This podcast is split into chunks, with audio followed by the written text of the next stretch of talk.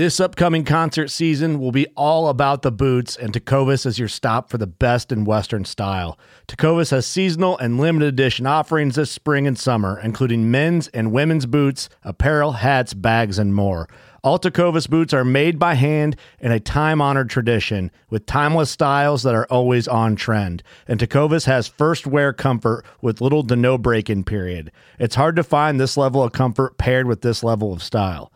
Stop by your local Tecova store, have a complimentary drink or two, that's WCB style, and shop new styles. The smell of fresh leather and friendly staff are at your service. Many stores even have leather custom branding to make your boots truly personalized. And with regular live music and events, there's no in store experience like it.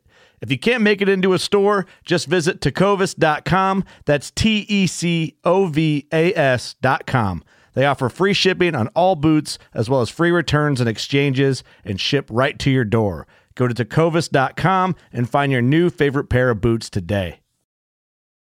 Fishing like a local isn't just about catching fish. It's about connecting with the environment and the people who call it home. It's about hearing the stories and traditions that have been passed down for generations and sharing unforgettable moments with the people you meet along the way. Fishing like a local is having an experience that stays with you forever. And with Fishing Booker, you can experience it too, no matter where you are.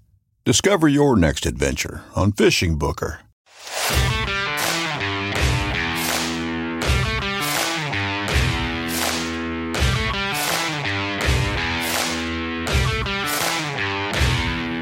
Welcome to the Elk Shape Podcast with me, Dan the Fitness Man, your host.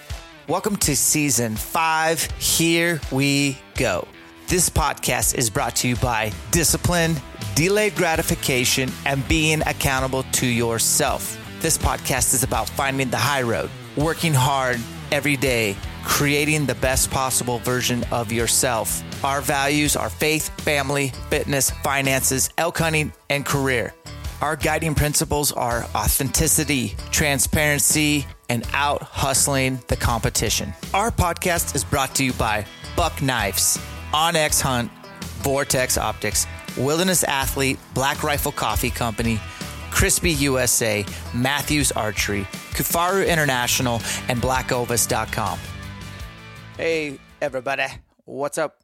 Welcome to the Elk Shape Podcast. Dan the Fitness Man. We are going into a bonus podcast today. I have quite a few in the hopper. I might start doing more of these just to get them out, and uh, I hopefully these are entertaining and inspiring, educational, etc. Thank you. You have a lot of choices when it comes to podcasts. Thanks for picking ours. We appreciate you. Today we're going to drop into Elk Shape Camp, Wisconsin, uh, at the Airbnb. All the subject matter experts are at the camp. Going to just dive in on, hey guys, you all have a lot of elk hunting experience. What has changed in the last 30 years in elk hunting? What has not changed? Uh, we're going to hear from Jimmy G. Orion Medical Consulting.org. He does the backcountry medicine. He has the Jimmy kits. I want you to have a Jimmy kit in your backpack we'll dive in on that. But uh, if you're excited or stoked about Jimmy Kits, go to his website. I'll leave a link in the show. Discount codes Elk Shape takes 10% off. Get yourself a Jimmy Kit. Tell your hunting partners where the Jimmy Kit is in your pack and know how to use everything in your medical kit. When you buy his kit, you actually get all the information and the videos for the kit so that you can get yourself educated and uh, you owe it to your hunting partner to be dialed on your med kit. Uh, we also bring in Dirk Durham, Mark Livesay, the e scouting master. We're also going to get Mrs. Elkshape on here. My buddy Clint from Utah. It's just a fun listen. This is behind the scenes, Elkshape Camp, Wisconsin. We just got back. Enjoy. I'll catch you at the end of the show. You need not into any Oscar Mayer wiener. Funky Cold Medina. Say, Oh, is it Tom can you say, let's do it? That's Let's do it. Ah, you got to get a little bit of drawl in there. Let's do it. one more time. Let's do it, Let's do it, baby. I had to hear it once, see? I can play that on a podcast, right? I don't know. How about this one? You've never heard this? It's been a while. I mean, let me get it. Just relax. Man, this retirement's killing you, Tone. I dig it.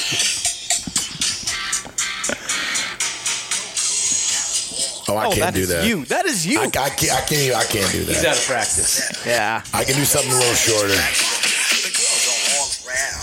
They Anyways, walk around. how long have you been elk hunting, Tone Loc? like, who got you into it? What got me into elk hunting? Yeah. Um, we were i used to work for a, a transplant agency in missouri we did you know like bone scan worked with agencies that did bone scan eye transplantation corneal trans blah blah blah. And my boss and i were he was a big whitetail hunter. He's quite a bit older than me. And we both love whitetail. And one day he just kind of comes in and says man i think i think we need to go elk hunting. Well i've never even seen an elk. I'm from missouri. Never been elk hunting at all. Never even been close. Never seen one in the wild. And we just went to the library well, man, this is going to totally date me. Go to the library, check out a bunch of topo maps, come back to the boardroom, lay them all out, Probably kind of pick a explain to the kiddos listening what a what a library topo is. map is, and uh, we had a big, we had a big uh, like conference room. We laid them out on the conference table. We started, and we ended up deciding Crested Butte. We're going to go to Crested Butte to hunt elk. Well, back then, Crested Butte wasn't like it is today, so it was pretty like you know elkish and remote-ish around Crested Butte. So we rolled out there and uh, we hunted, and we we um, decided that our vehicle of choice was going to be a two-wheel drive minivan. So we took a minivan elk hunting on our first trip, and uh, it's a front wheel drive. We lost every hubcap. I don't know how many flat tires we had to get repaired, and that's I've been hooked ever since. That was it. That was year one. Dude, it was it. I killed a cow elk. I thought it was a horse that got loose. when I first saw it running through the timber, it had a calf with it, and it was running through the timber like right to me, and I, I could see the minivan from the stump I was sitting on. And I was kind of sitting there just off the road, not that far, a few hundred yards, but I could see down through the timber to the road. And this cow was coming, coming, coming, and it, and I kept thinking, I never even got at my bow. I didn't even get an arrow out. I just totally didn't even think. I didn't even think elk.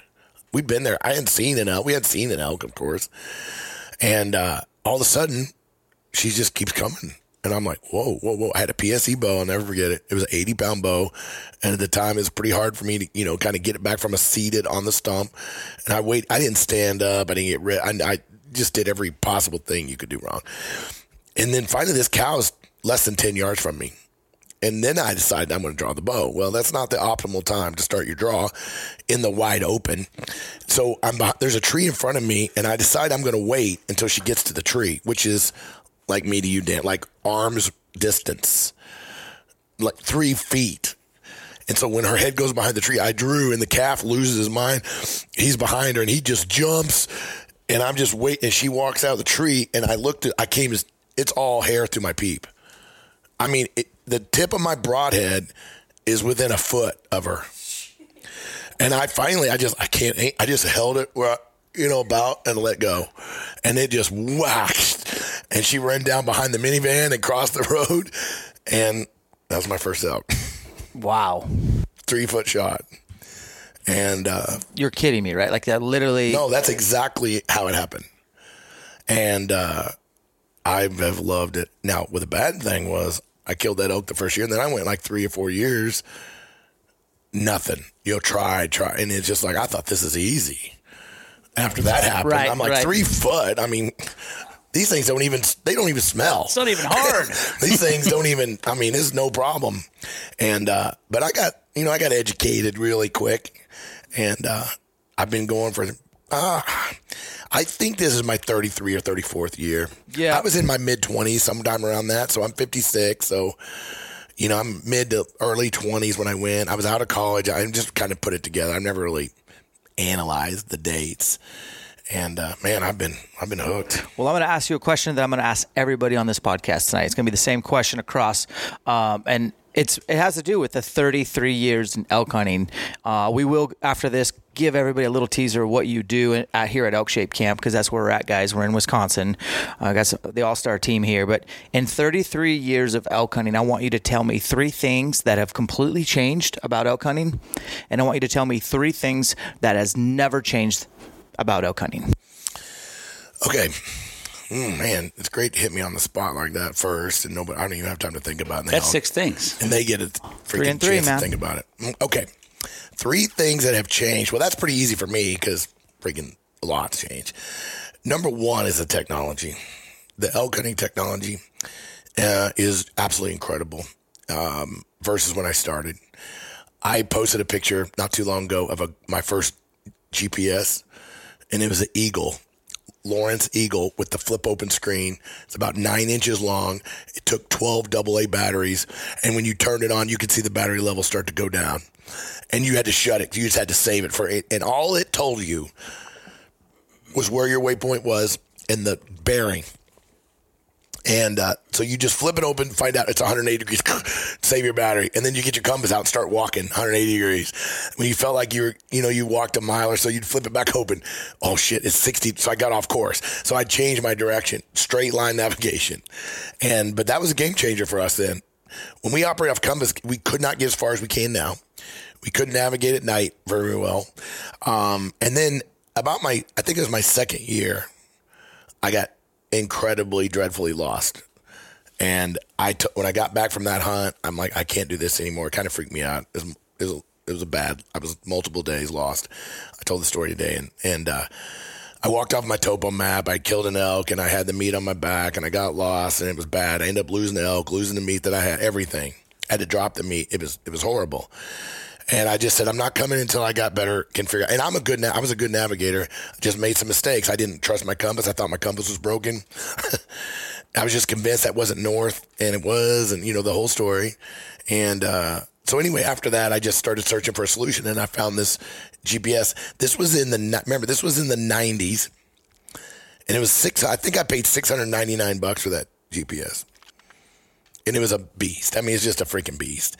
But it allowed me to get back out there and kind of get after it again with a little bit of confidence of some kind.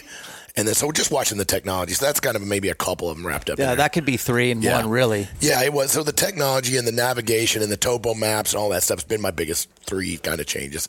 So three things that. What was the other one? What hasn't changed? Oh, so what hasn't changed is like we're teaching, you know, here I'm here at Elk Shape teaching e scouting, and, and one of the things that has not changed is I think Dirk said it when we were today is the elk are want to be, they want to they're they're they're where they are, and you got to meet them where they are, and just because the habitat is amazing, that doesn't mean they're going to be there, and to be able to to adjust and go and.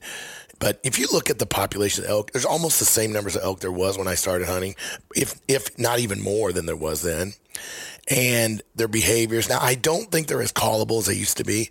When I started, we had these primos calls, and they would just squeak. You just squeak a couple squeaks, and you get a bugle. You bugle from the road, bugle. So there's enough hunters bugling, and so the vocalization has changed too. That's probably my second thing is that they're wiser, they're more dialed to it. You can still call them, Dirk, Phelps, everybody shows that every year. But they're just you got to be more savvy. You got to get your tactics. You got to get your calling. You got to. It's not about. I don't. For me, I don't think it's as much how you sound. It's when you do it, how you do it, and why you do it. Not as much about how you sound, uh, as much as when you do it and the timing of when you do it. So that has changed dramatically. It was really easy to call it. My first bugle tube was a piece of pipe, piece of corrugated flexible pipe that I had a string hole drilled through, and I carried it around. Um, and I'll never forget. I had one. I made. I even sewed my own cover for it, so it was quiet. And I had this tube, and I lost it one year on a hunt. And then, and I next year we're back in the same area, and I found it. It was all chewed up. The mice had chewed up the freaking fabric, so I re-sewed the fabric, kept after with that same tube for many years. And then, um, you know, some other people came out with tubes and different things. And so, man, I hate dating myself like that. But that was, and then the last thing that's changed is the quality of the gear. Man, the rain gear. I, we battled the rain. Our rain gear was terrible. We're always wet. Our boots always leaked. So the companies have really stepped it up over my 30 years of the gear. So that's what I think. Well, I know you're heading out tonight, right? Yes. Okay, so I, I won't keep you. We can move on, but uh, just give everybody a quick little. This is what I do at Elk Shape Camp when you're here. Just kind of and segue into what you do when you're not at Elk Shape Camp. Okay, so Dan and and I've talked. Well, actually, I tried to be at the elk shape camps last year, and we just the schedules were hectic and just didn't work out. And uh, so I met Dan at uh, at the elk summit. I mean, we met I think a little bit before that, but really got to know you on a more of a friend level um, at Ryan Lampers' elk summit, and I enjoyed that. And I was really just freaking magnet attraction to your intensity. I, I, I think that was kind of missing at my my elk stage at that time. I've been going for a long time now, and kind of was getting. I get to hunt a lot of days. I was getting soft. I'm just to be honest. I just was taking things kind of lackadaisical. So meeting you kind of re-energized me to get a little more amped up about what I'm doing, that which is almost impossible if you don't know Dan. So that was a good thing. And so when you invited me to come, I was like, I'm super excited to come. Um, I love doing these things, especially here in Wisconsin, because I'm a Midwest guy and I feel like I'm in my home turf, even though it's Wisconsin, even though it's the Badgers. I mean, whatever. Um, I'm a Michigan kind of guy. I was a Michigan fan growing up. I wanted to play football Michigan. I would have given anything. And uh, so, eh, you know, Wisconsin, it's nice second choice. And but I love coming here. I love the Midwest guys. I just love it, and they eat it up. They I mean, do. They, I think they liked my the experience with me as much as I like. I mean, it was really fun the last two days, and uh, but this is the first Midwest speech or talk I've given. And uh, it just energized me. I, I'm going home with a whole new outlook and appreciation for what the gift we have living where we do and what we do. You know, Dirk and you and me and even Iron Bill, even though he left me last night, I'm kind of, I'm trying to kind of forgive him. And Jeff and Matt, all these, these guys I'm meeting and just the blessing we have to live out west, to chase elk like we do for the amount of time we do. And these guys are just trying to squeeze out 10 days out of their calendar. I met a couple tonight where his wife wants to go elk hunting so bad with him and they got two little kids and they can't go at the same time and it's it's going to be coming. Freaking bone now she's more amped up because she's been at the camp. So they got to figure something out. And uh, that's been a blessing. So um, yeah so yeah so i don't know if i answered your question You totally did. You, Yeah. you, you. I think your course is deep. You have a two-year long e, e scouting course. Um, I am in it right now. I'm not even finished with it, but I listened to you the first time and you said, don't skip ahead. Don't go right to the sexy stuff because you won't know how to utilize anything. So I did do step by step. I'm definitely, I know enough to be deadly, but at no one, no one on this earth is on your level, sir, when it comes to e scouting. Um, I don't know you- about that, but You're obsessed. appreciate that. You are obsessed. I am obsessed. And you've figured out you're tech savvy enough to really figure out systems that will work for anyone, which is really cool. So, uh, for anyone listening, uh, we have a discount code for the Treeline Academy. The discount code is ElkShape. Yep. And that'll save you a few bucks. And you, there's so much fire hose coming out of this course. Please take sips and then like just take your time. Have a two year plan. And what I did, I, what I recommend people to do that take your course is do as much of it as you can before September and make your hunt plans. It'll be the first time you've actually had several plans. You'll feel so prepared. You'll have so much more confidence and less anxiety in the tent when plan A and plan B didn't work. You actually will be excited to execute plan C all the way down to Z. And then here's the thing that I did that I think is it might be considered a best practice. As soon as season's over, I went right into more e scouting while everything was fresh in my mind. I started taking peeks over ridges that I didn't quite make it to, places that I wanted to go or just found on the way. And then you hit year two, you can really kind of finish your stride. And I think year two, you said it today, that's when people really start to grasp the whole concept and they take it to a level you never envisioned. Talk about that. Well, I think that for guys that are, especially new guys or even advanced guys, so there's a couple guys that are kind of attracted to this this platform. New guys, of course, they're attracted because they're just knowledge seekers. And if you're a knowledge seeker and you're relatively new, and when I mean new guys, I consider anybody that's been hunting elk for four years or less brand new. Dude, it's a 10% success rate. Would you agree? I mean, dude, you don't play games with that. It just takes time.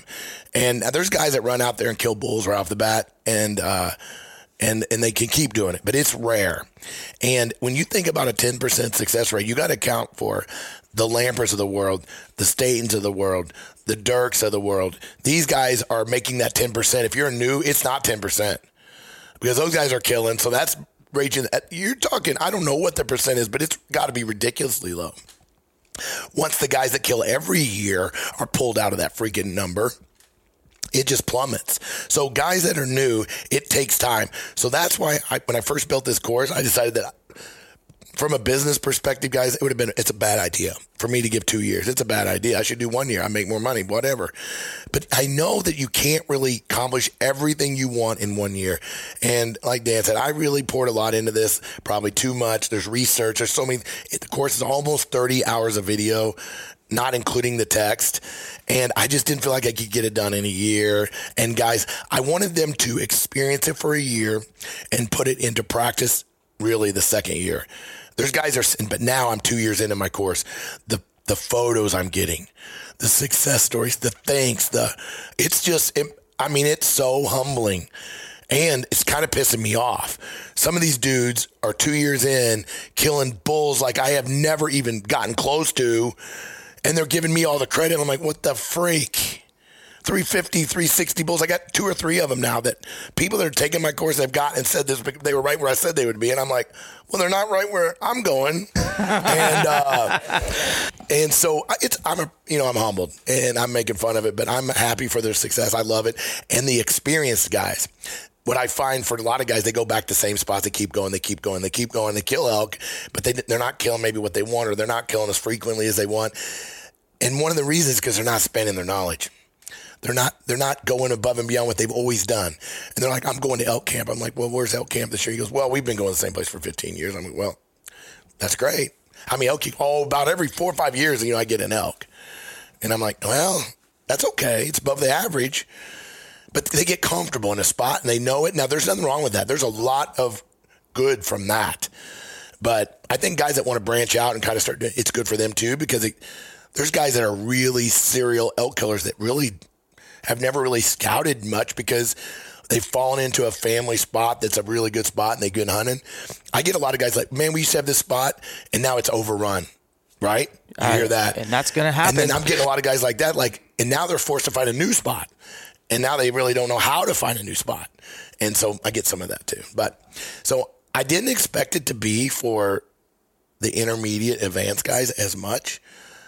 But I've been surprised at how little these guys spend in the expansion of their technology skill set. They get, they become, we talked about it all weekend, they become one dimensional. They use whatever hunt app they're using. They use onX, Basemap, Go Hunt, Gaia, whatever they're using. That's it. They don't know the benefits of the other apps. They don't know how to put them together. They don't know what one does, what the other one doesn't do because they're so tunnel vision on one particular thing.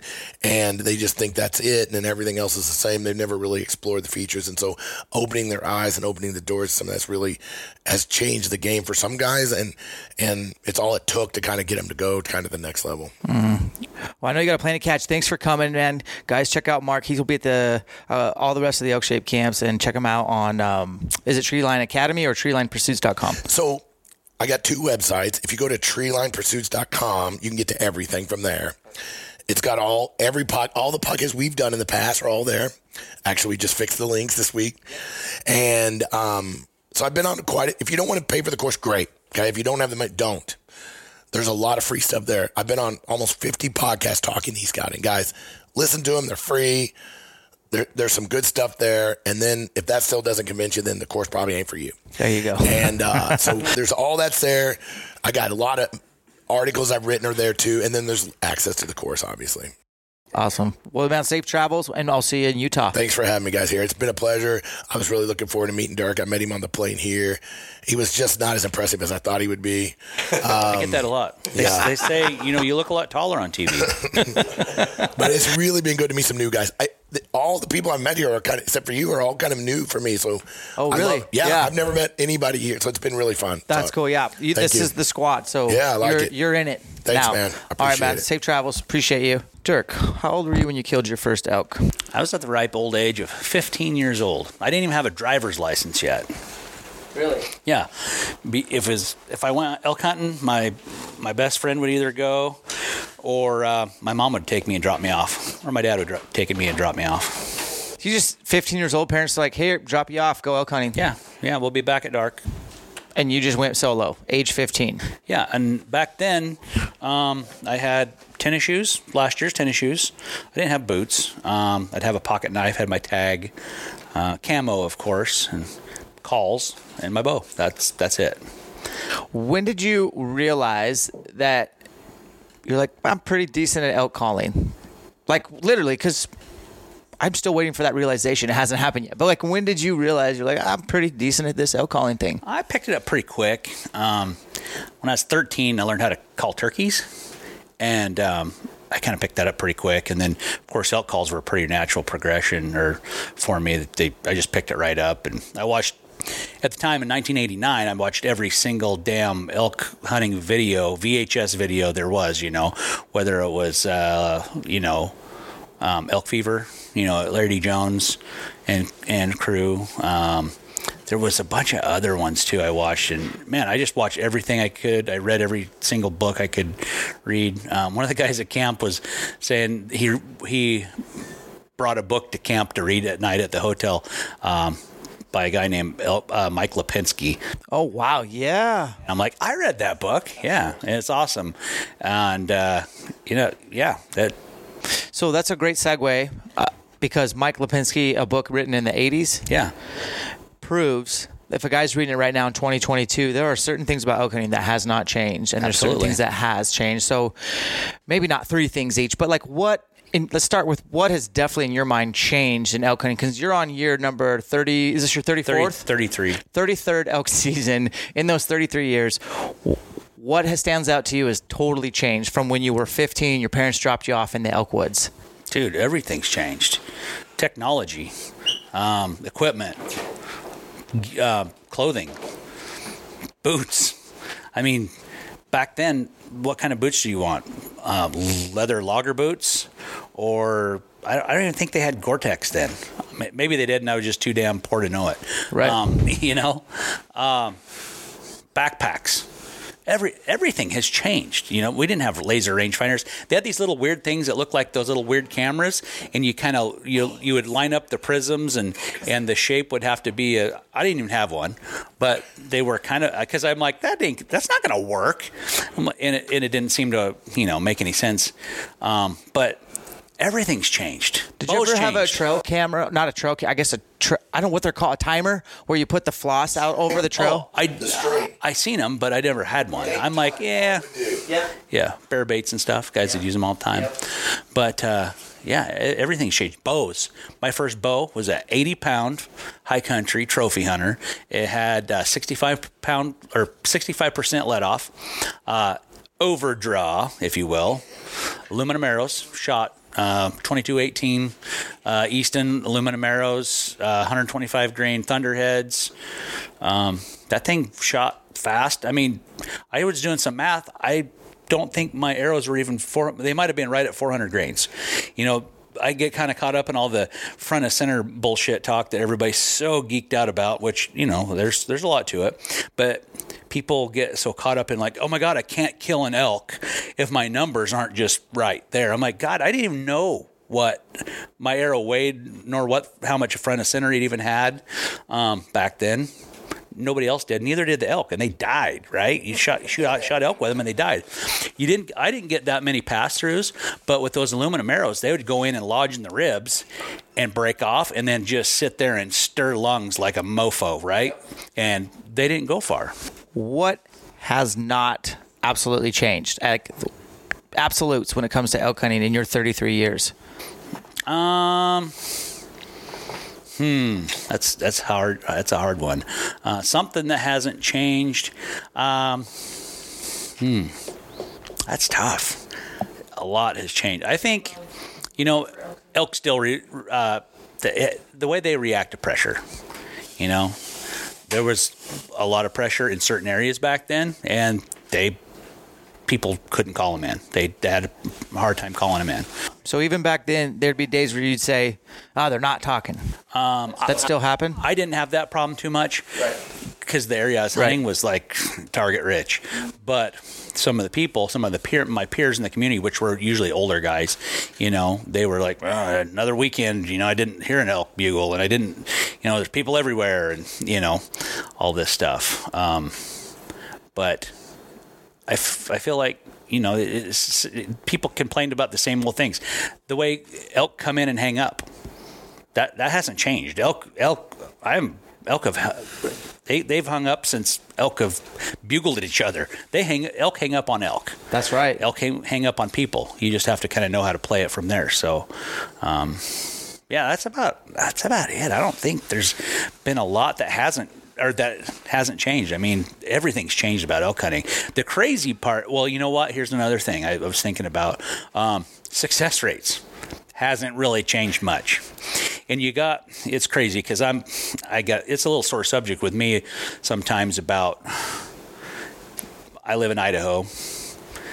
We don't have lighted nocks. We don't have expandable broadheads.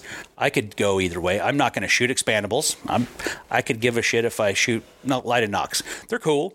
I don't know. I don't know if they made them legal. I don't know if I'd even shoot them. But the rhetoric that kind of goes along with why we don't have them. You know, I feel like our commissioners kind of take a narrow-minded um, look at it. Um, you know, oh, if we give lighted nocks, next thing we're getting is tracking devices and heat-seeking missiles on bows. That's the first thing everybody says, yep. and I'm like, what? Why would that even be a consideration? Every other single rule in the fishing game regulations has very specific things attached to it. You know, um, why uh, lighted nocks, Yeah, it's define a lighted nock, what it is and what it can do and what it can't do, and make make sure it states you can't have tracking devices in arrows. I, I, mean, it's it's unlawful to hunt with a tracking device arrow. I mean, it's it's very simple.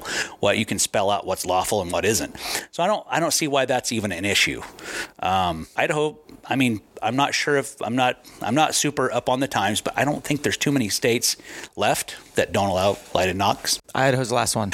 Um, Pope and Young. I mean, they're I feel like they're kind of the the rule or the you know the the, the gold standard of what's acceptable for hunting.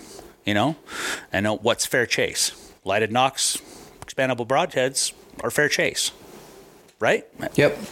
So that's one of the frustration um, because there's all this rhetoric and all these people who say, "Oh, if you get lighted nocks in Idaho, our success rates are going to go up, and then they're going to take away tags." Yeah. Okay. Well, I don't buy it a bit. We've got freaking laser rangefinders. We have bows that shoot faster than we ever have.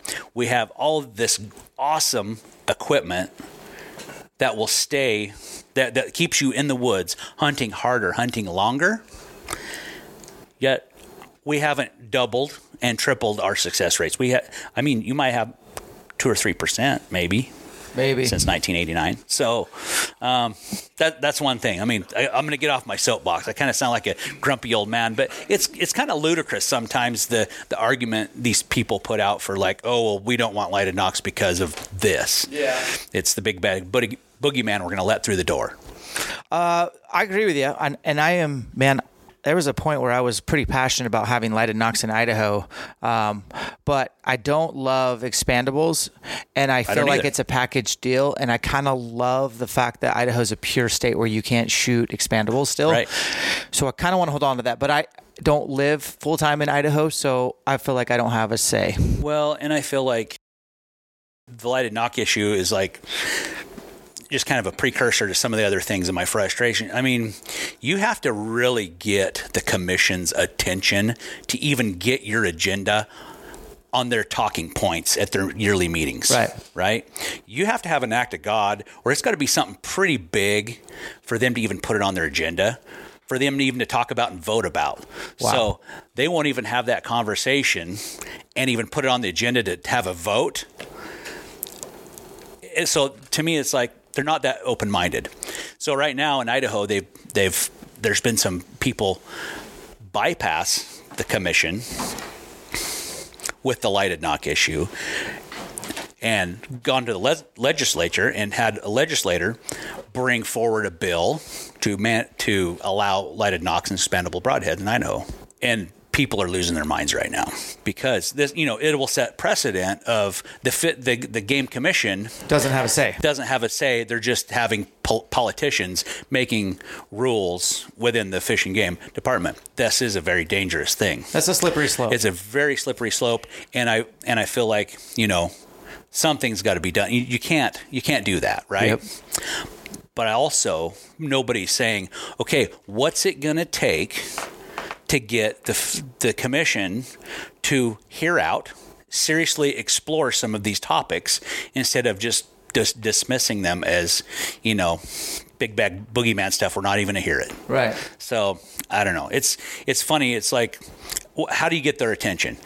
Large. You have to get organized. You have to form a very very large group, and then come at them in a different way, and and really get them talking about whatever agenda you're trying to get changed in the regulations. But um, yeah, it's it's weird. We'll, we'll have to keep an eye on that for sure. Yeah. And uh, Yeah. we're going to come back to you in a second. I want to hear about this. Is um, I think you've been to every Elk Shape camp almost. You definitely were at my first one, and I want to talk about kind of what you do at camps. But before we got to get I am Radness out to the airport. Clint McInnes out of Utah. You came to Elk Shape Camp last year as a camper. I asked you to come to this one and a few others to help me out. Yeah. How are you? Uh, good. This was this was rad today. Like, Yeah. the, the weekend has been awesome. Uh, I really enjoyed it. Yeah, man. You did good. Here's the thing that, that why I wanted you here because you're not, you don't have 33 years of elk hunting under your belt, you know. But how many seasons of elk actual elk hunting do you have under your belt? I have a whole one season of actual elk hunting. So I like having you here because you've gone to camp and you've gone to a season. So you you attended, you listened, you learned, you went out, you tried the stuff. You're basically a couple months ahead of a lot of these campers. A lot of these campers here Yeah. haven't haven't elk hunted yet, and several have, and several have killed elk, but majority haven't. Yeah. Um, so what kind of things were you seeing today? What kind of excitement level? What were people getting stoked on as far as campers go? Oh man, uh, I think they they come to camp not really expecting or knowing what to expect. Like a lot of them think that they're going to shoot a ton, and that's all we're going to be working on, and then we're going to show them how to sneak up on elk, and and we don't cover any of that. we do shoot, and we we shoot under duress, but uh, they they come in not knowing that there is literally everything that is covered in this, and I know you've shared a little bit of it online and, and through your podcast that we cover everything about elk hunting. They don't realize what everything contains. Yep, yep. And I think we overwhelm them a little bit. Oh my gosh, we do. but I think also we help. Uh, you know, teach them that this is like a trajectory. This is a lifelong pursuit. You're like, Yeah. you know, you only have so many days of football. I remember the last time I wore football gear, and I miss it dearly. But the, tr- the reality is, I'm not going to be playing tackle football ever again, right?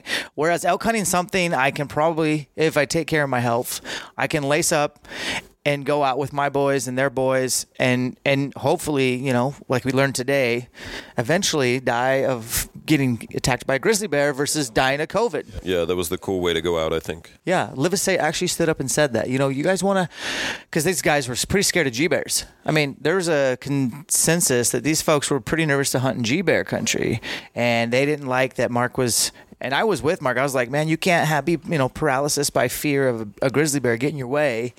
And then Mark stood up and said, "Look, you want to have your kids talk about, yeah, man, my dad died in a hospital bed of COVID, or do you want your kids up there saying, yeah, my dad died, he was fighting a grizzly, and, and you know, um, everybody laughed. We're not making fun of COVID. It's a serious thing.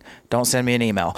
But um, just the fact that we're trying to get them comfortable with. Hey, yeah. The, he, here's the here's what we do to mitigate hunting in bear country. Here's the best practices it is so nice to have a seasoned veteran who takes llamas, which is bear food in my opinion, into the mountains and is super comfortable and he's explaining what he does, how he guts his elk out in his underwear, and that's a whole nother can of worms. Different story. Yeah. Uh, it's a great one. So uh, you've been to two elk shaped camps now. You're going to the Texas one as well to help. And the Utah one. and the Utah one. Um, what are you most excited to help people with? What What do you think your skill skill set? What do you bring to the Elk Shape Camp?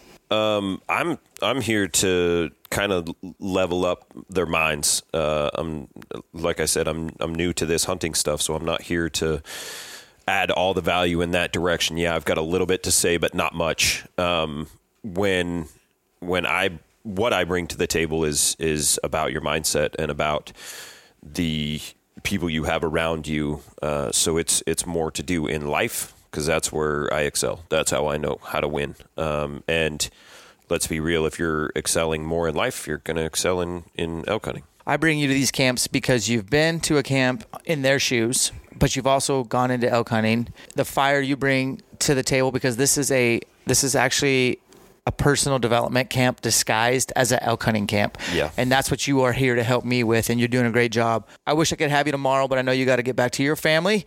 Um, but I will see you in Utah. Anything else you want to share with the audience? No, no, I'm I'm I'm good. On Safe that. travels, brother. I'll see you in Utah. Black Rifle Coffee Company, established in 2014. Veteran owned, proudly American. They support 2A, they support hunting, and coffee is life if you're just like me. Head over to blackriflecoffee.com, click the coffee club, enter the discount code ElkShape, save 15%, and have fresh, new flavors of coffee delivered to your doorstep every month. Wilderness Athlete. I met the founder in 2006. I've been in love with this company ever since. They make a tremendous amount of products, not only for in the field, but during the off season when you're training, and they got you covered when it comes to supplementing your nutritional intake. Look no further than the Hydrate Recover, whether you want to get tubs or the packets, energy and focus, meal replacements, daily strength protein, brute force pre workouts, caffeine free and with stimulant, altitude advantage, joint advantage, omega 3 fish oil, and a bunch more, head over to wildernessathlete.com. And if you've never bought anything from them before, make sure you enter the discount code ELKSHAPE30 to save 30% off your first purchase. Vortex Optics, proud partner since 2010. Everything from rifle scopes, binoculars, rangefinders, Vortex wear, and backed with their VIP warranty, unlimited, unconditional. You break it, they'll fix it. Veteran owned, proudly American. Head over to vortexoptics.com. Check out their Vortex wear, fit for everywhere. Use the discount code ELKSHAPE. Take 20% off your scouting, everyday wear clothing. And thank you, Vortex, for supporting ElkShape for over 10 years. onX Hunt, the number one hunting GPS app. You should join the millions of hunters who trust onX, including myself, to find more honey holes, discover new access, and to be confident and know where you stand. Use the discount code ELKSHAPE to save 20% off an elite membership. Get all 50 states, be able to scout from a desktop and your phone. Everything syncs. You can go to 3D mode. onX Hunt is the cornerstone to all of my public land hunting success. Check it out at onxmaps.com. Buck Knives out of Post Falls, Idaho. Buck Knives has a wide variety of blade sharpness, lengths, finish, materials, whether they're serrated, carry systems, handle material, engravable, so many different accessories. Buck Knives has been in the game since 1902. They have a forever warranty and they proudly support Elk Shape. We ask that you check out buckknives.com and proudly support American made knives that help you break down your animal in the backcountry. Numa Outdoors. Use the discount code ELKSHAPE20 to save 20% off your clothing. Numa has base layers, headwear, jackets, mid layers, outer, pants, shirts, and vests. Check out the Pursuit Pant, the Renegade, Quarter Zip, Pullover, the Palisade, Puffy, the Alpha Vertex Jacket, and the sleek lineup of base layers. Base Haven Quarter Zip Pullover, as well as Base Haven Pant. Dirk, you came to the first elk shape camp. That was actually an actual elk shape camp. That was more about being in, In shape. In elk shape. I killed those guys. Yeah. Um, and that was my first go. And I mean, I brought Ryan Lampers. I brought you. We did some elk vocalizations. Ryan did some. He talked quietly, but he talked about some gear. You know, Ryan. Backcountry f- food, Yeah. nutrition, like We didn't have a first aid. no. backcountry medicine. Uh, we certainly didn't do e-scabbing. We kind of did. I tried. Right. But man, I learned real quick. You got to stay in your lane. You got to be good at what you're good at. And um, fast forward to today's camp, year technically year five, and you've been to most of them. I've only missed like two or three How have camps. things changed? Uh, man, we just got a huge group this time. You know, we got 50 people at the camp. Instead of teaching the whole classroom at once, we kind of break into little in little groups this at this camp. Talk elk calling, you know, um, teach folks how to use the calls, um, and then then I kind of take some rabbit holes on why you would use that call, why it's important, so on and so forth. But uh, dude even with 50 guys it's it's been great guys and some there's some, some ladies in there too Yep. and uh, one guy uh, you know one of our campers from last year brought his daughter you know Yeah. and they're going to share the love of elk hunting you know together that's, That's special. so awesome I was so impressed with that. yeah so yeah it was really good really good I like that we, I mean, sure, you're here as the subject matter expert when it comes to how to make vocalizations, when to make elk vocalizations, and then also if you want to know when to make it, you better understand what they mean. Like, what are the elk saying to you? So you're kind of like an interpreter like you're showing up and you're like kind of the middleman. Like you're interpreting what elk sounds mean and how we can interact with the elk because we're just trying to get them as close as possible, and that's great and all. But we also bring you in as kind of like in my opinion, when I want to talk elk tactics, I like having you up there with me and we go back and forth and kind of discuss those. What do you think when it comes to elk tactics specifically? So people listening get something out of this. What do you think most people uh, overlook or ignore when it comes to having multiple tactics in their repertoire, if you will? Where are they falling short? You know, just human nature for a lot of elk hunters, especially new elk hunters, they fall short on on aggressive tactics. You know, they they finally found elk, right?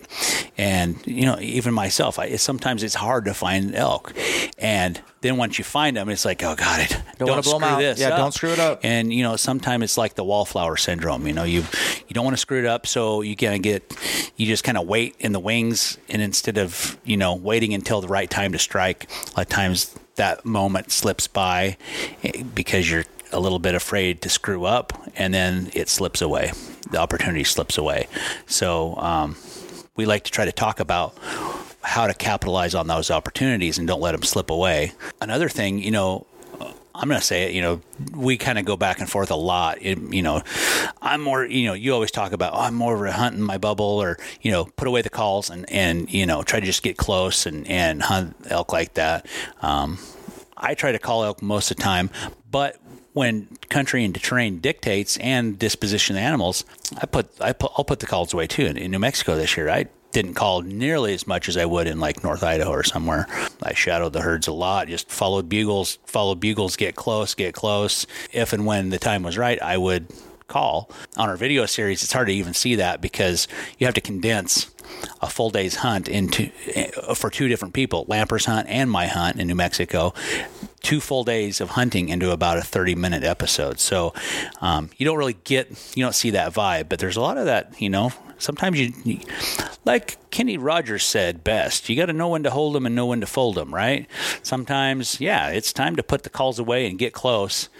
Shut up, get close, and then when the time's right, maybe start calling or maybe not. Yeah, I, I like the tactics discussion, and we're going to do that tomorrow.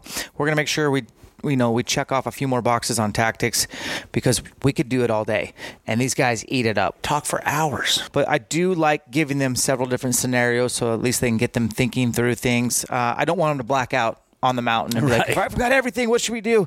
I don't know.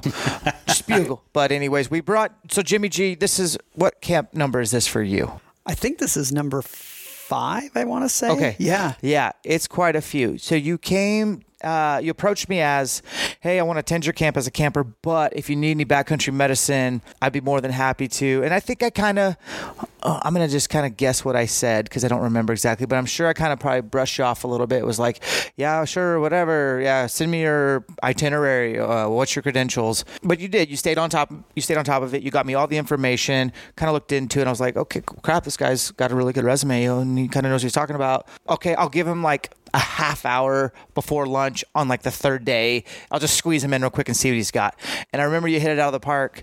And now you're like day two main feature guy, possibly one of the most favorite things because what you're talking about at your presentation is hey guys, it, you owe it to your hunting partner's family. So if you and I are hunting partners, you owe it to Alicia, Avery, and Tristan to take care of me when I have something bad happen. And I owe it to you and to your family to be able to get you out of the mountains. So oh, I need to be 100%. fit, healthy, and know how to use every single thing in my med kit and not like see it for the first time when I'm like going through and it trying to get something out because you're about to die. Right. Absolutely. So yep. give everybody a little snapshot into why why Jimmy Kits, although the technical name is Orion Medical Group. So yes, that's our company. We're uh, Ryan Medical Consulting, um, and Jimmy Kits has stuck. You know, we initially put it on as the outdoor first aid kit, and they're like, "What's that?" It's Jimmy Kits. So I think you actually trademarked that. So Maybe dirt. I think yeah, I think it's. Uh, I'll probably get hit with some trade, some uh, lawsuits here from that. Oh no, no, the OG Jimmy yeah, Kit. that's right, the original. So you know, I first found actually Dan like I first found elk shape when I was looking at going out west and going hunting. Like I, I I knew I, I had a steep learning curve. I didn't know much about. I knew about operating in the mountains, but out west was completely different. So I was going through the YouTube rabbit hole, and I came ac- across your YouTube series, and I was like, "Well, this guy's pretty fit and pretty intense," and I like I identify with the level of intensity. So I started following your website. I bought your 90 Days to Freedom program and I hit you up a couple times about it. And then I'm like, man, I got to go to one of these camps. And it was such, I saw the value of that. And it's like, man, it was such a, hunting was such a, a relief for me from like a, a mental health perspective, and as well as just kind of a way that I could get back to the the community that I left from the special operations community. I, I, I served there for seven years, and I was you know before that I was in the 82nd, so I had this really close connection with with a group of brothers, and I moved up here to Wisconsin, and I was kind of like kind of just on my own, like a, a, boat that was just kind of drifting, drifting off, and I didn't really have anybody I could connect to. And then I saw the hunting community, and then that kind of pulled me back into the fold. So my mission, then, like you know, for about two years, I didn't have a mission. And if you have vague intentions, you're going to have disastrous results. So that's one of those Write things where I was just, and I can't even. I, somebody had told me that, and I was like, man, that that was me 100. percent You know, I, I, didn't have any goals on what I wanted. I just, I'm like, well, I'm just going to go work at this hospital, and I'm going to come home, and I just was a shell of the man that I used to be, and hunting was that catalyst for me, just getting back into it, getting my spark back. And I, was like, I'm, I'm going to go to this camp. I don't know, like I'm, I requested off for it. And I'm like, I need to give something of value back to the community that's done that's given something for me and that, that was my big thing it's like man I, I I can give something that's bigger than myself again. And that's really what, what drove me to. So I, I, came down to the camp, I presented, and I was super excited just to have the opportunity to present because it was, you know, with seeing, you know, following you and, and Dirk and, and Jeff, it was just great to be, you know, just offered the chance to speak and then we were at camp and you said, Hey, you know, you should really start your own company. And I was like, No, I don't know. That's not really, you know, that's not really my thing. And you're like, No, you need to do it. So I, I called my wife Amy at the time and I said, Hey, you know, they really think we should do this. You know, we should start this business. And, uh, you know, I had a medical education background and they're like, You should really start this company. So we went back and pretty much everything we had, everything, you know, I started selling basically everything I owned in order to start buying inventory to develop these aid kits. And the idea that we had behind this first aid kit wasn't just to sell a product. We wanted to equip and more importantly educate people in using this equipment, just like you guys are doing with, with elk hunting, you know, with e scouting, with aerophysiology. I mean, Bill's going to be on here talking. That was like one of the most informative lectures I've ever heard on the physics of aeroflight. It was awesome. Dirk with his tactics and elk calling, it's just next level. So I hope to do that on the medical side of showing people like one, what they should put in their kits. You don't need to spend $200 on a first aid kit. There's stuff, a lot of stuff you can just get from your local Walgreens, Walmart, but we want to condense it in a format that's easily digestible and that people are going to look at and not open it up and everything spills out everywhere and you have 17,000 packets of, of antibacterial ointment and like 10 little gauze and a bunch of tape. We want it to be simple where it's like, hey, we want to stop the bleed, we want to cover wounds, we want to splint injuries, and more importantly, what's your extraction plan? You know, so often we, with all these technologies out there, we're built on, well, somebody's, you know, it's this, somebody's coming to get me.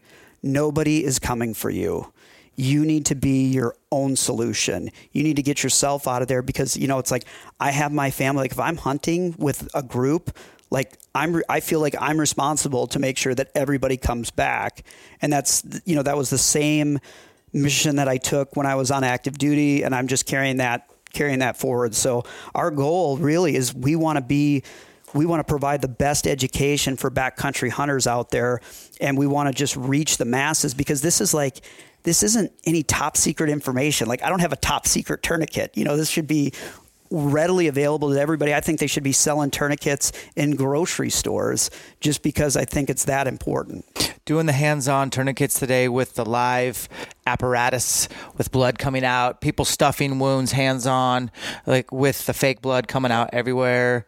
Uh, that stuff was powerful. I hope we get to do that again. Absolutely. You said one thing today, and I'm going to finish with this that kind of like called me out. Like uh, for the last couple years, you gave me a Jimmy kit last year. I think you gave me another one like updated, and now we have a brand new one that's coming out. By the way, I'm going to be selling them on my uh, Elk Shape website soon. We're just waiting for them to drop, so check those out, and then you can check it on Jimmy's website. I'll provide links in the show. However, you said your your med kit shouldn't be in the very bottom of your pack and I was like, oh shit, mine's in the very bottom of my pack. I keep them in little Kifaru bags that are all the same, and I don't know which one it is. And I don't even, so how's my hunting partner? Like, so I don't hunt with anyone, but like I hunt with, say, Jake Webb, or if Dirk and I were hunting together.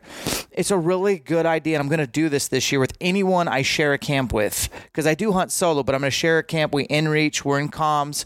I'm going to say, hey, Dirk, what's in your first aid kit?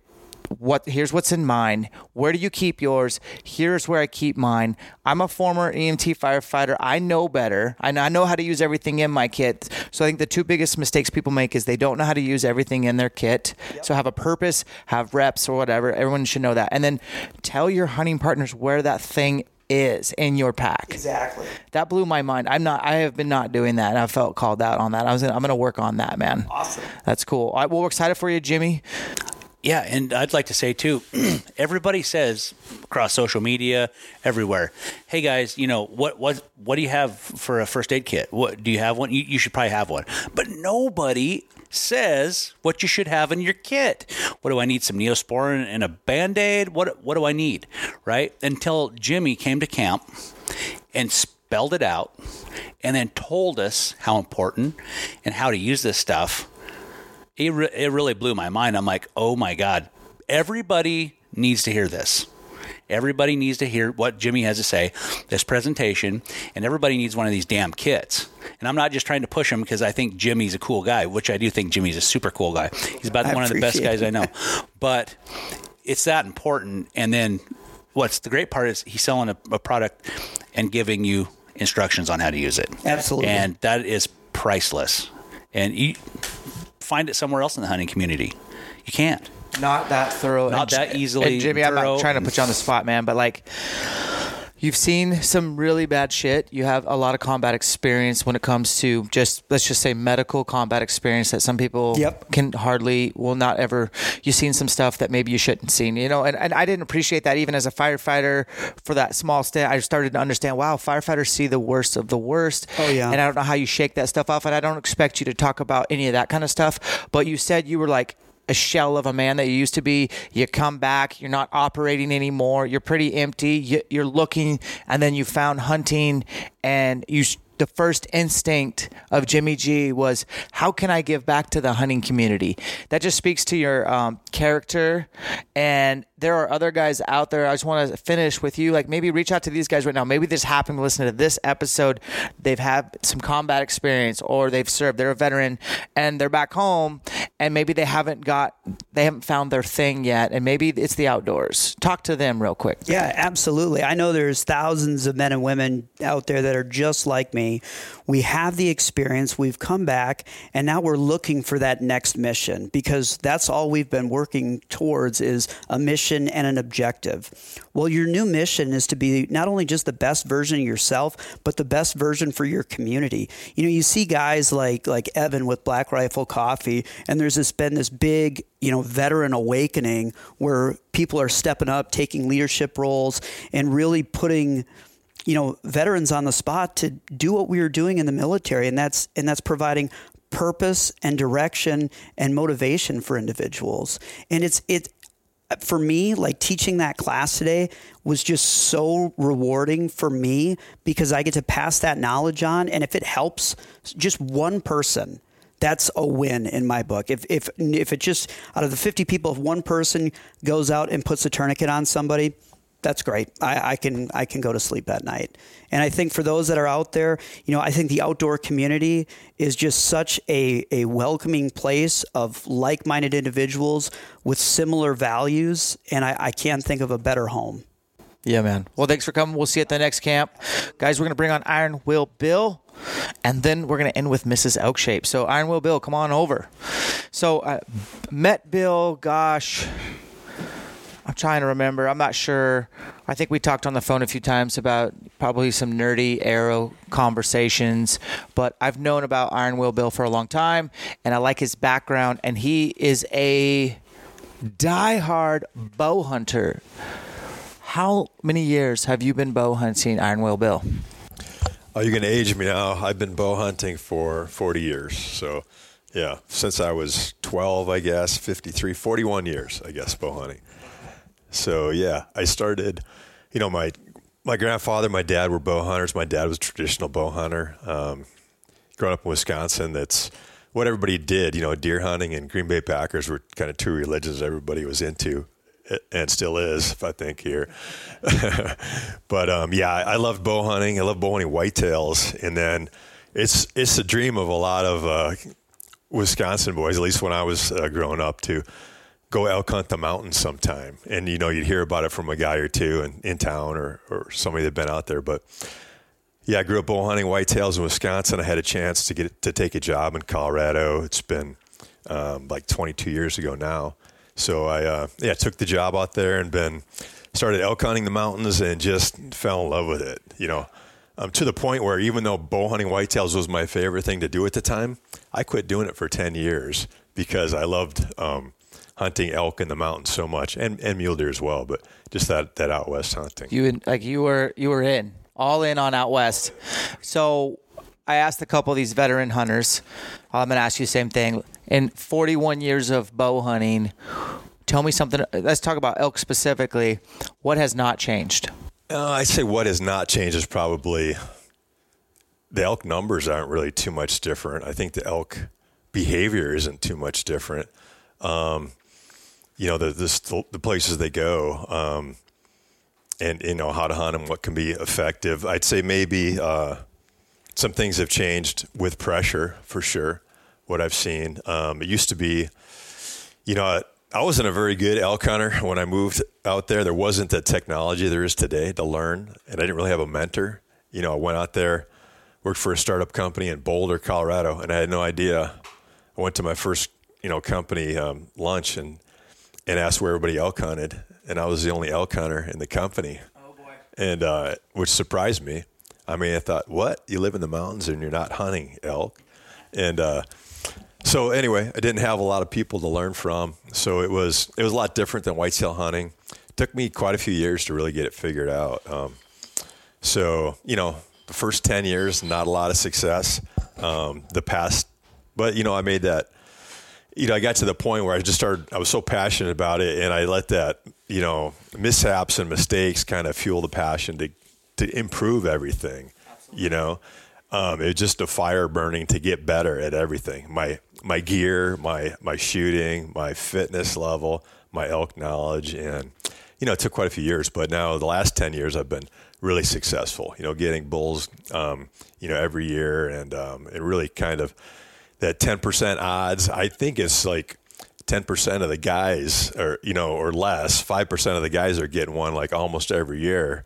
And it's, uh, it's not a lot of the new guys are getting it. And there's just a lot to learn with elk hunting. But once you kind of get that whole package, get it figured out, you can be very successful at it. Well, you covered it, and it is the fuel. It is the greatest fuel it can be if you let it be. certainly was mine, which is what probably started this whole elk shaped camp idea was like, man, I don't know if I want people to go through as long a learning curve as I did. How can I shorten that? At least so they have more enjoyable time. But no matter what we arm this arm them with when it comes to knowledge and tactics and arrow science and elk vocalizations and fitness, you you can't replace experience. And you're gonna have to go out there and cut your teeth in the elk woods. That's the bottom line. Like you have to go out there. And what a great excuse to chase adventure in the mountains of the, of the western slopes of all you know the front range, the back, all that elk hunting is special indeed.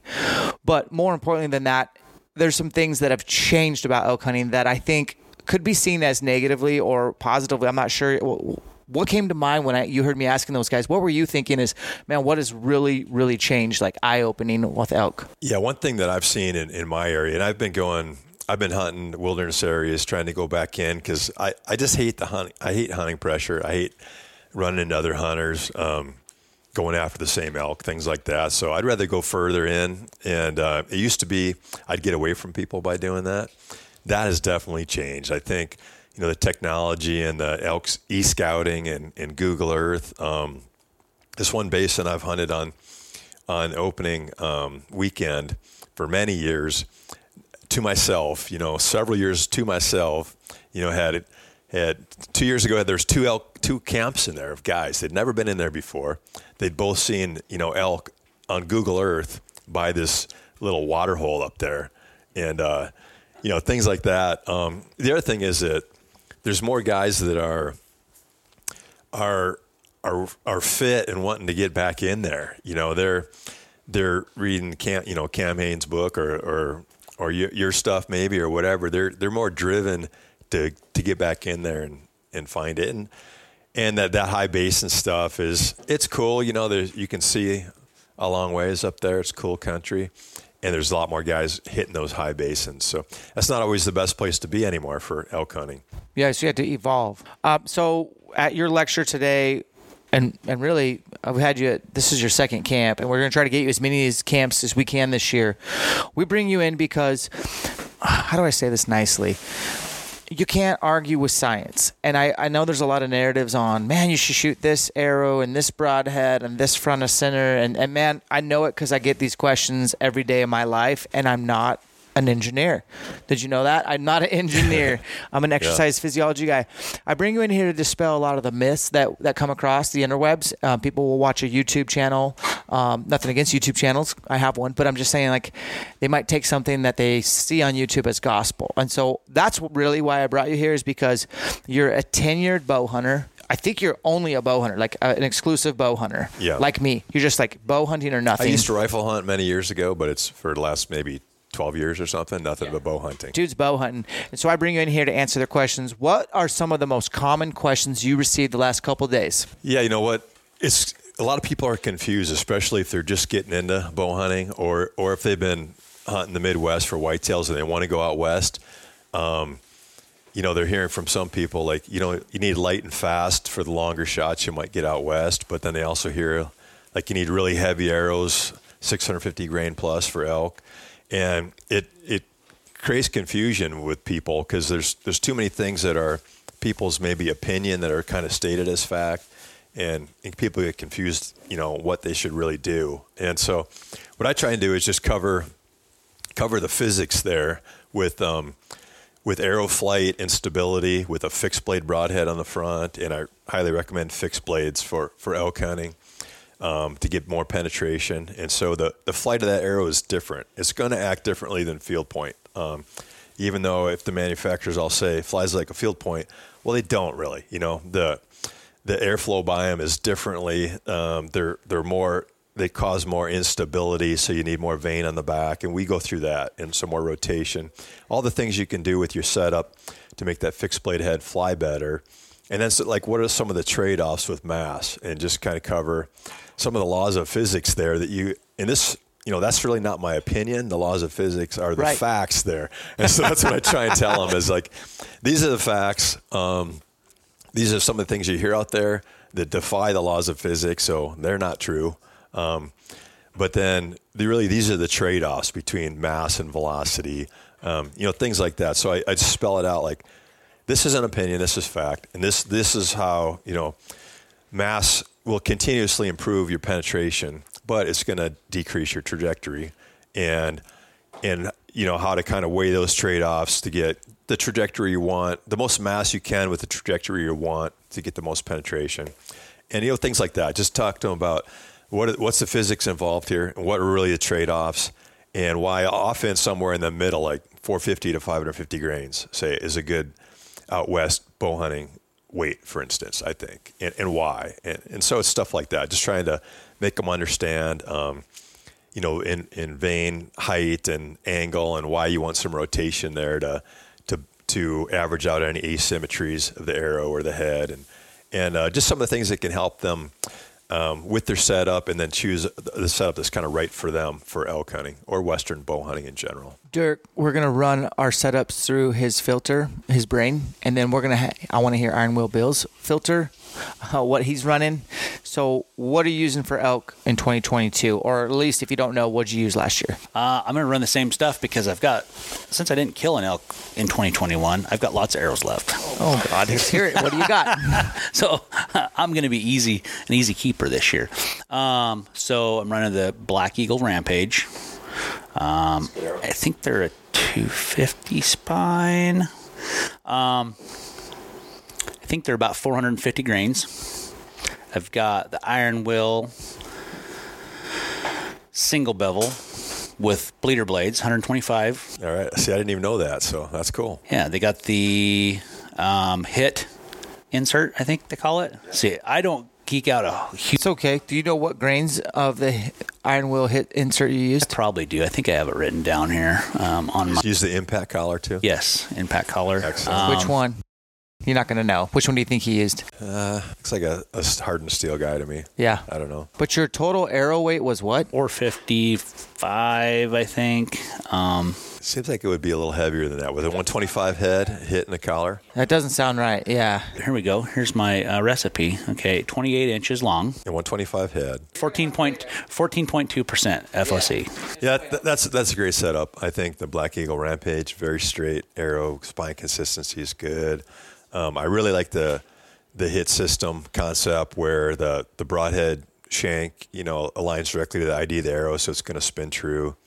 Um, reinforce that with an impact collar that overlaps the hit, so it's strong, and you kind of built that strength into the arrow. Um, and the alignment's going to be good and spin true and fly about as good as, as you can with that good alignment and true spinning there. And then, yeah, the S125, that's a great elk head.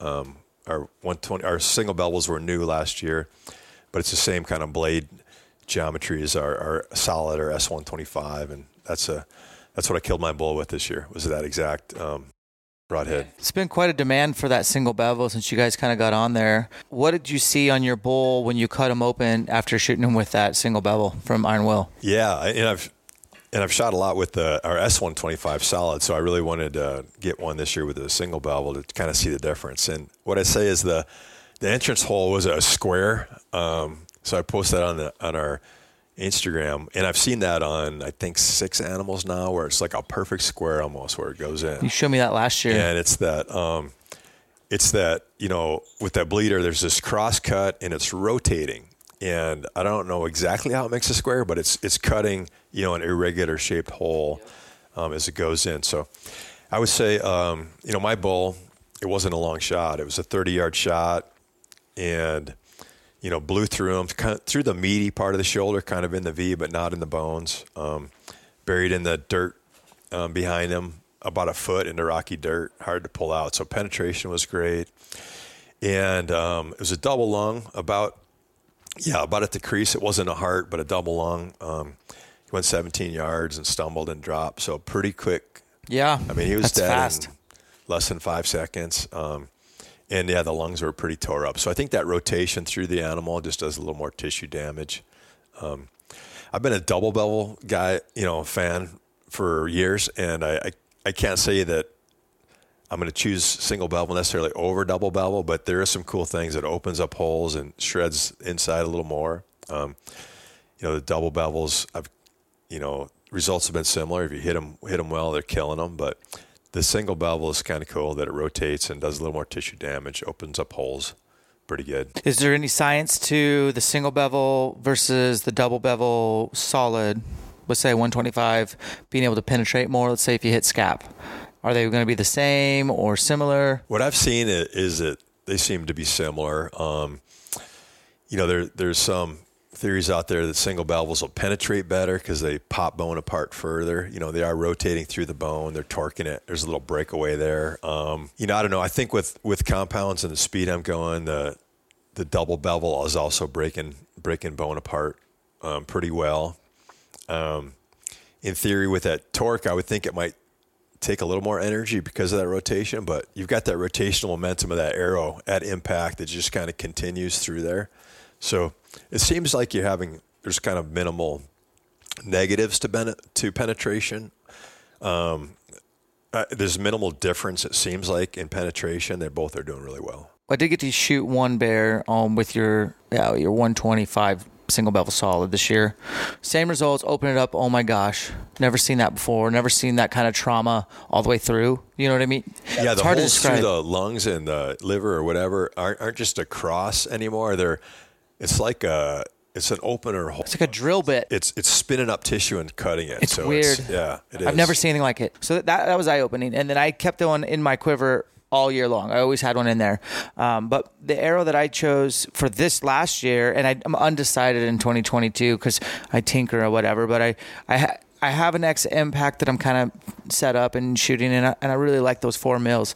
Um, but the the Rip TKO is what I ended up with. I used um, uh, a max helical to the left, uh, AE max stealth vanes, three vanes. Put um, an 80 grain.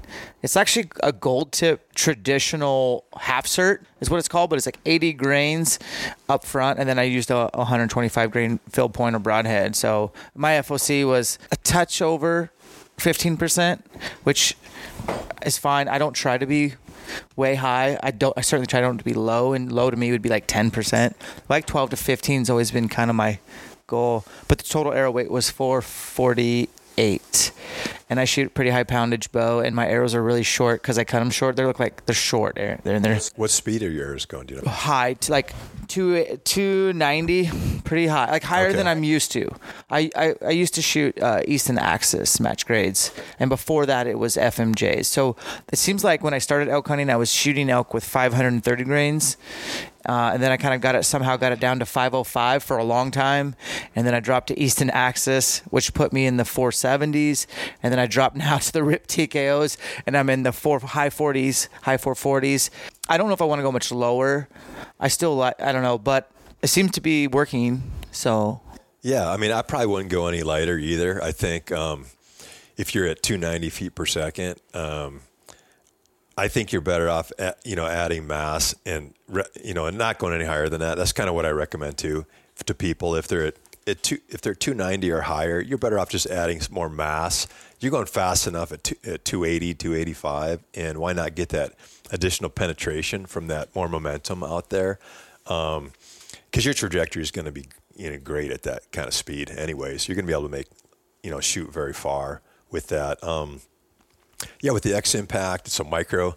So, I mean the the good things about micro is a little less wind drift, a little bit less drag, um, some and over the, the but the negative from the 204 is you can't just have a standard diameter broadhead that fits down inside of it.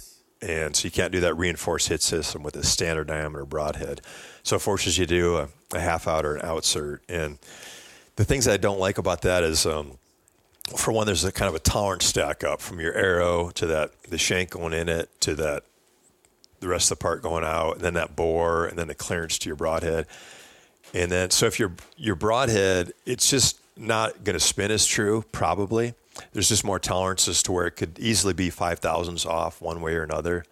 Um, so it might not fly quite as well. It might open up your groups a little bit if there's more run out or more, you know, tip wobble, say. Um, whereas if you can kind of build it all in with the with the hit system, you just take out those tolerances and build that strength kind of back in. You also kind of have a lever arm when you're out there, so if you have a side impact, there's actually about five times as much stress on your arrow when you're mounting the whole broadhead out in front of your arrow, and you get a side impact because of that lever arm. that makes sense from just, and you're making your arrow longer, right? When you had these component trees, which has kind of been on my radar, to be honest with you.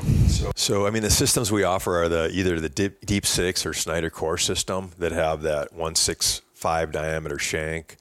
Um, that, that'll go down in the arrow and do and give you that How reinforced far hit in does it system again.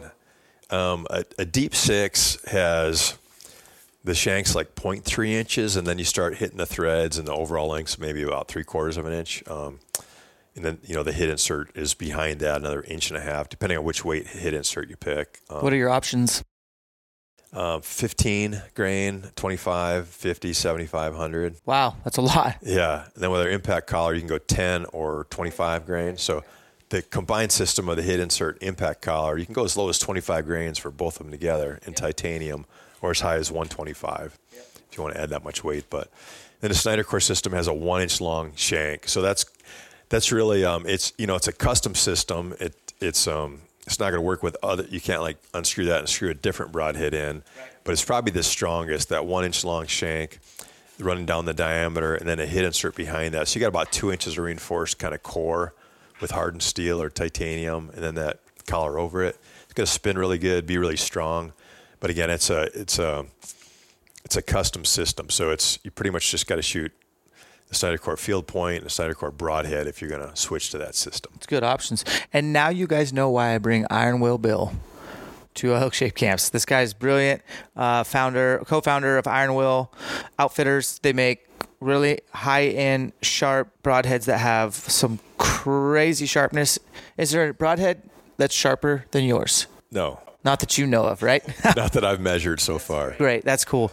And you're going to be at a couple more elk shape camps. Definitely um, Texas. Yeah, Oregon and te- Oregon and Texas. I think I'll make it. It's just it's just going to be great. I'm honored to have you. Um, I know that you're sacrificing a lot of your time and resources to be at these camps, and it doesn't go unrecognized. I thank you from the bottom of my heart for being here. I still hold you up as one of the most knowledgeable, reliable guys out there who doesn't have an agenda and is experienced in the field. So thank you for being you, Bill. I appreciate it. Yeah, thanks, Dan. Well, it's, it's a good bunch of guys you have here. You know, Jimmy, Dirk, and Mark, and everybody. Um, it's a good crew, and you know we're just help trying to help elk hunters be better elk hunters. So it's you know it's there's some great energy there. It's it's been fun to, to do these things. So and it's it's kind of like giving back to the trying to make better hunters out of out of the younger guys or guys that are just getting into it. Absolutely. Cool. Last but not least, Mrs. Elkshape, come on over. Bakcou e-bikes. These guys provide awesome e-bikes for the mountains. I use them out west, specifically logging roads. They have more torque than any other e-bike competitor. They're built for hunters by hunters. They're an awesome brand to work with out of Salt Lake City. Check them out at bakcou.com. Blackovis.com is where I buy all my hunting gear. I have a discount code that I use myself. It is Elk Shape. It takes 10% off. Their shipping is fast and free. Their selection is vast and deep. Go to blackovis.com, check out their full lineup of clothing, footwear, optics, archery, arrows, camping, and all the brands. Spy Point Trail Cameras, the world's number one cellular trail camera brand, extremely affordable. My favorite is the Link Micro LTE, the smallest best value camera, dependable, reliable. Go to spypoint.com and check out all their options when it comes to trail cameras and accessories. Kifaru International, my good homeboy Aaron Snyder and Frank the Tank, these guys are American made, 100%.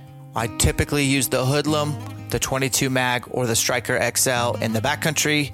The frame is second to none head over to Kifaru International. Be sure to check out their packs, their frames, tents, shelters, sleeping systems, stoves, lots of accessories, as well as closeouts. You won't be disappointed. Mathews Archery, introducing the all new V3X. You have a 29 and 33 option. These guys are out of Sparta, Wisconsin. Head over to MathewsInc.com, click the bow builder, and start customizing your next awesome bow hunting rig. Crispi USA. Head over to crispius.com, peruse the vast selection of awesome boots from mountaineering, backpacking, and of course, my favorite, the Colorado GTX for elk hunting. There are also some good options for everyday wear, like my daily driver, the Attiva Mid GTX. And then if you're into stocking like I am, look no further than the Laponia GTX. Check out the core boot lineup. Everything starts from the ground up on your next adventure. Choose wisely. Be sure to check out crispius.com.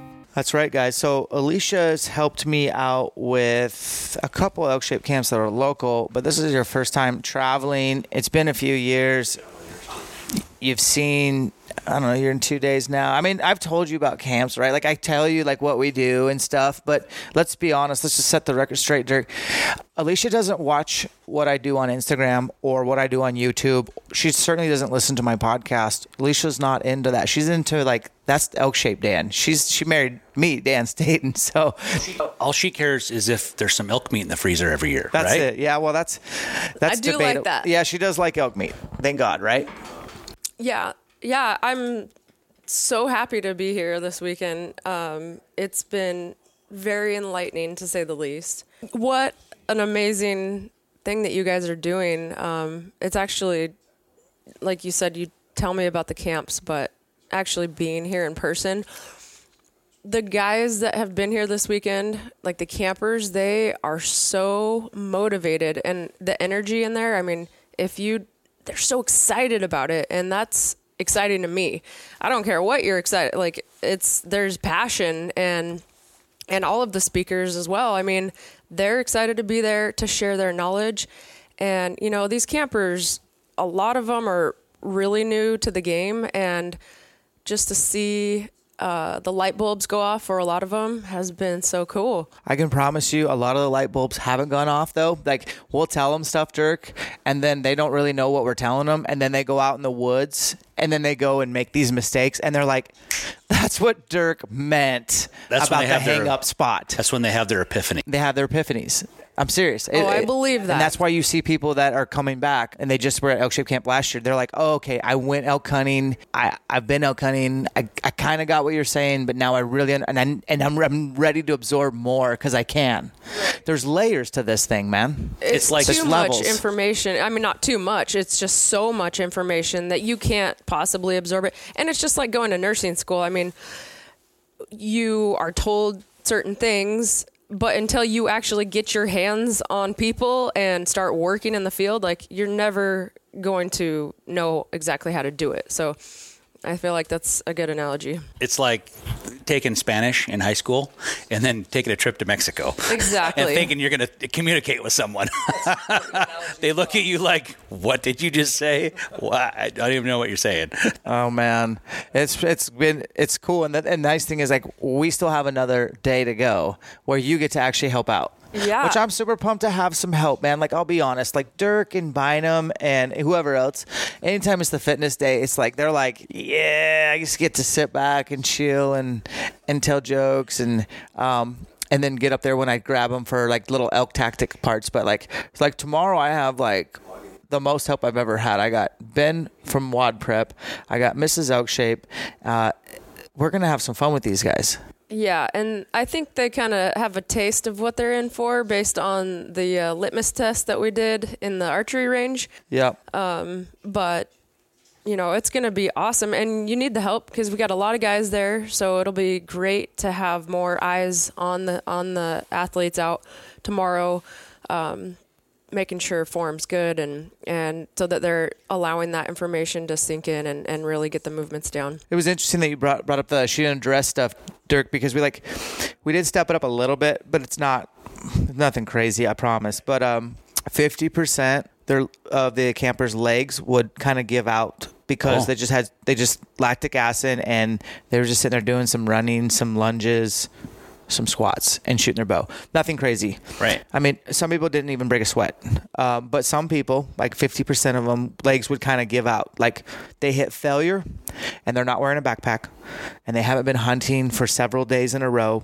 Um, these guys are here at our camp well fed. At seven thousand feet, they- they're not at elevation. They're hydrated. They slept in a warm bed last night, and here they are. Their legs are failing them, and I'm telling them, I'm not drill sergeant Dan out there. I'm just telling them this. That's so good that this happened right now. It's February. You can totally fix this, man. Like you have time, and it's and so it was nice to see some people like they were frustrated, they were maybe like disappointed in themselves, and then to hear your coach say, "Hey." No, that we wanted to be expose this. We wanted to see where, what your legs could do, and Why we're doing it? and you can fix it. Totally got time. Um, what did you think about everyone's attitude in the shoot? Because you hung out with me at the shooting and dress drills. What did you think about these guys, man, and gals? so much effort put forth. I mean, people are excited to be there, and you know, let's be honest, they they want to look good for you, Dan.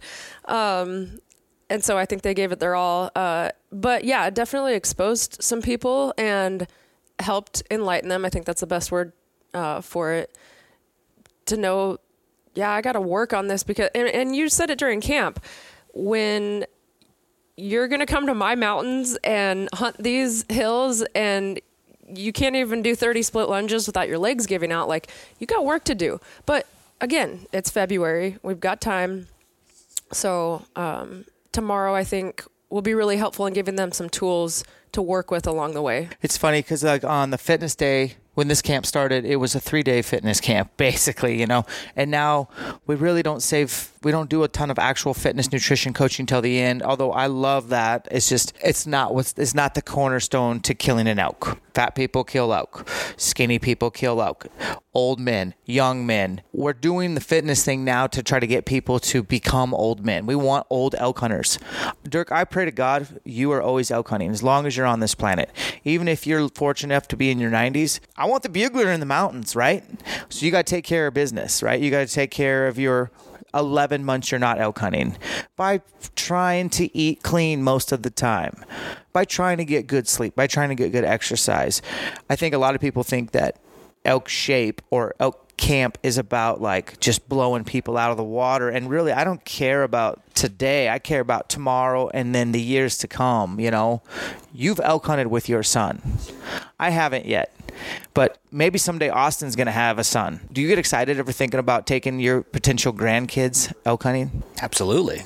I mean does that tickle your little Oh yeah, I'm already I'm already making plans. Same here, and and I think that's really special. Um, the nutrition stuff tomorrow. What do you think? I mean, there's a lot of misconceptions when it comes to nutrition. This is not a nutrition podcast. Overall, tomorrow, due to time constraints, what are you hoping to at least convey, given that we don't have a ton of time? Yeah. Um, I think I would say the same thing regardless of the amount of time we have because I'm not an RD or um, have any specific credentials in that area. Just a lot of practice and applied um, applied practice, I guess. But what I would say is keep it simple, guys and gals. Like it doesn't have to be complicated. If you can pick it off of a tree, dig it out of the ground, or shoot it with a bow and arrow, like those are the kinds of things that you should be eating. Um, it's going to give you more energy. You're going to feel better. You're going to sleep better. You're going to think more clearly. Um, and, you know, there's, and the other thing that I've really been hammering lately is like if you think that something is working for you, you're losing weight, you're feeling better, then that's what you should be doing. If if Do you enjoy it? do you enjoy it? If if it's working for you, man, like go for it because the power of the mind is is incredible and if we can just if you if you find something that you that you got going on and it's and it's a good thing, like that's what you should stick with. And uh, I think I think that'll resonate for a lot of people because I know a lot of people have tried these crazy diets and and you know done it for 30 days hardcore and then it's just so hard and it's not sustainable and they fall off and they didn't like it in the first place. Like do something that lights you up that gets you excited that makes you want to eat food. And when you see that food you're like wow this is so like nourishing and fulfilling. Like i feel good about what i'm eating that's what you should be doing That's what you guys should be doing. Well, guys, it was fun to do a podcast um, at camp. I don't know if I'm going to do one at every camp, honestly, but just doing the first one of 2022 and having our main core squad here. It's nice.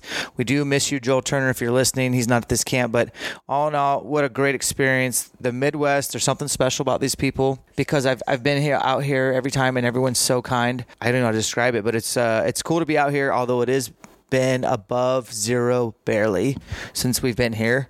And so I'm looking forward to getting back to Spokane to be back into the 20s at least. That'll be nice.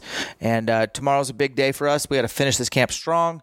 And hopefully you guys are listening to this, getting inspired about your off season, your off season prep. Separation is in the preparation, and we will catch you on the next one.